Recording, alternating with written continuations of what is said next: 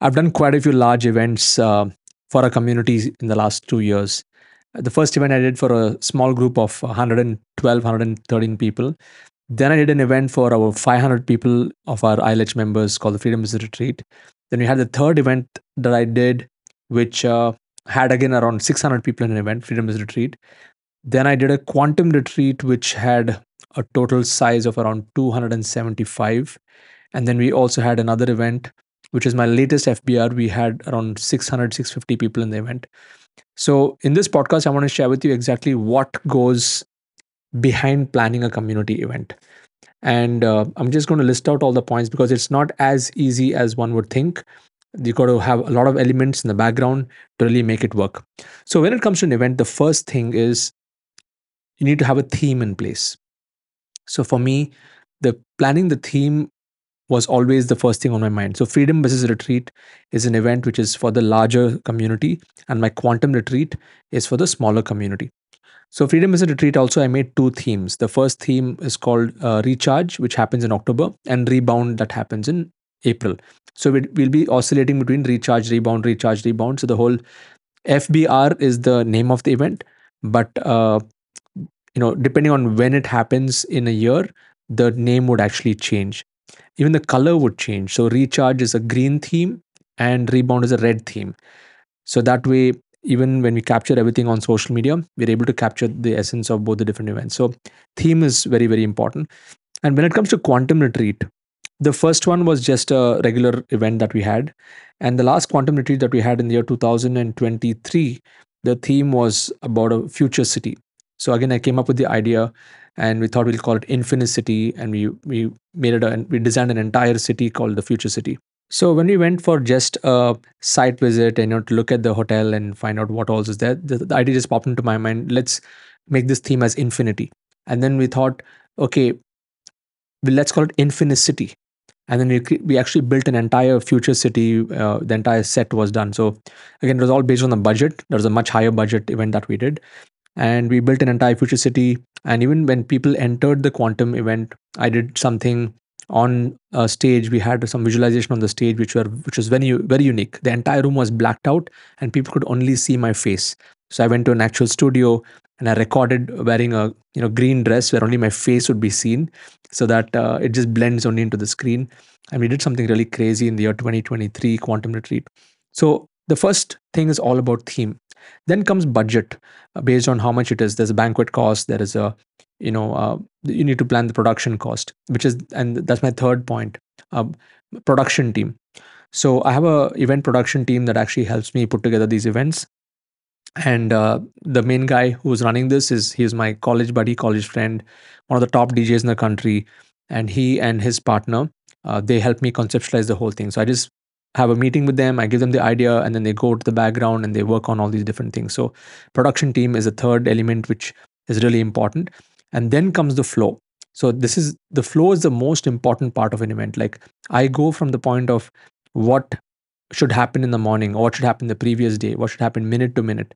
And i have an entire excel sheet where i cover uh, from start to finish what all needs to be done uh, the entry music exit music visualizations on the on the screen the leds so there's this minute to minute flow is something that will actually make or break an event. And i go to that detail of planning that i run through the flow multiple times with my crew so that when the event actually happens everything is seamless because you have seen it so many times in our head. The fifth element of what goes into a planning a community event is the design. And when it comes to design i'm talking about everything else right from the color tones that you're going to be having for the event to the workbook design to the uh, all the stationery design. So it is very very seamless in terms of look and feel. And i go for very high quality design uh, in, every you know touch point of the event. And then we have the materials design. Materials is like the the badges that you have the hand tags that you have uh, the gifts that we'll be giving people even that has to be in sync with the design and the feel of the particular event. So that is uh, number six. Number seven what goes behind an event is the crew.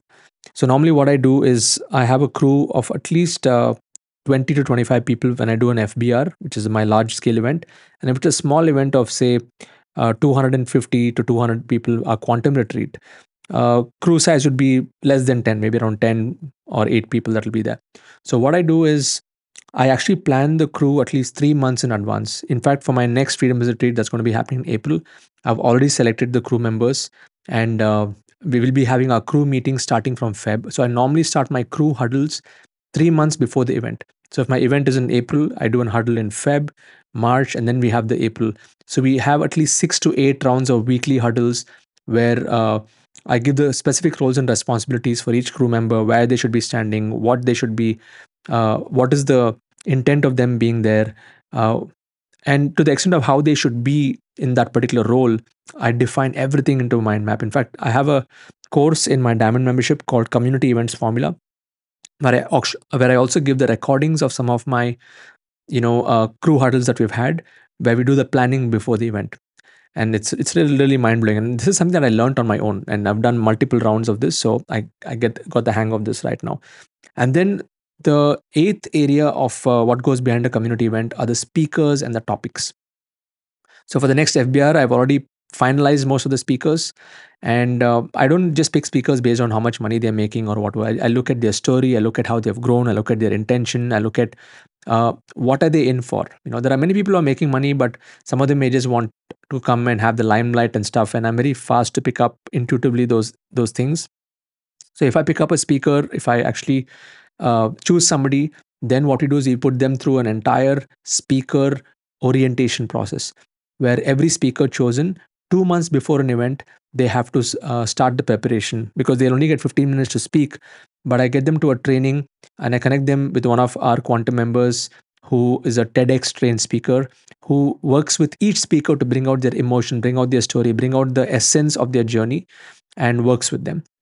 And then we do the huddles. So I have speaker huddles, I have crew huddles, I have production team huddles every single week. And all my huddles are like, it'll be like uh, 30 minutes max. Sometimes it goes to one hour, but I try to keep it under 30 minutes.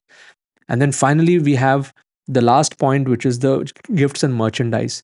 You know, the t shirt design, workbook design, the name tag design, the hand tag design. So the design is done by the production team, but then getting it actually shipped from my Bangalore. Uh, you know, I have I'm working with a team in Bangalore that does the actual work where we send them the design and they they ship it to us before an event. So all of that coordination happens with my team. And when we do a large scale event like uh, Freedom Business retreat with 600, 700 people in the room, you know, it's very, very uh, important to make sure that the the crowd control and the queuing and everything is smooth and the members have a good experience. So I have a, a dedicated software, uh, custom built software where people can just scan and enter. So the first event was a lot of manual work and it uh, crowded up things. We had a good lesson in learning. But now, even if we do a 700 people event, within 10 to 15 minutes, approximately maximum half an hour, all the registrations can get done like super fast. So we have actually figured out on how to do that. And besides this, I do a lot of planning. My wife also, we sit and we plan the food, the menu, exactly how, and all our events are sattvic food, no alcohol, none of that stuff. So we make sure that uh, the variety is given to all the members and they're given the best experience uh, over there. And I forgot to mention a lot of music. Another you know thing that goes behind this a community event is planning the music entry music for every speaker entry music that you know dancing on the stage what music has to be played.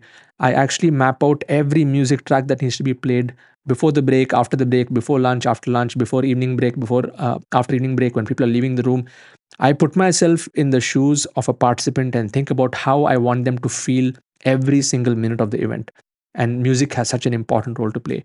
And of course the dj night music that i play my own set i do some prep on that and I normally play a one hour, two hour set in the on both the nights on in FBR. And I normally collect hundreds of tracks, So if not more than 100, two, 300 tracks, and I pick like the top, uh, you know, top 20, top 30 tracks that I'll play for that night. Because and when people come all the way travel, I just want them to let loose, completely immerse themselves in the power of the sound, and uh, and just go back enlivened and looking forward to coming back. That's why in the last FBR we have we had around 700 people in the room, and when I asked them to buy tickets for the next FBR, we had uh, over 450 people who bought tickets that same day. I mean that's like insane conversions for a ticket sale in a room because of the value that people got, and they knew they're going to be coming back for more the next time. And many of them had set the, set the intentions to come back. And as you know, all of my community events are gamified. So there's no VIP seating. There is no separate pricing for tickets. All are same ticket price. People who are achievers will sit in the front row. People who are action takers will sit in the back row. And those who get qualified for different awards, they get in, they are called inspirers and they get to speak on the stage. So I've given you the essence of how I run community events in a nutshell in this particular podcast. But I would highly recommend that you become a diamond member and go through my community events formula course to actually learn the nitty-gritties, nitty-gritties of how I do it. Okay. So if you are already in my community, that's awesome. If you're not, go to uh, internet live, go to siddharthrajsekar.com, uh, pick up, uh, just go click on the link, attend my next webinar, join our community, and then uh, you can attend our next community event because this is not a public event. I only invite my community members to the event. So take care. God bless. Catch you in the next episode.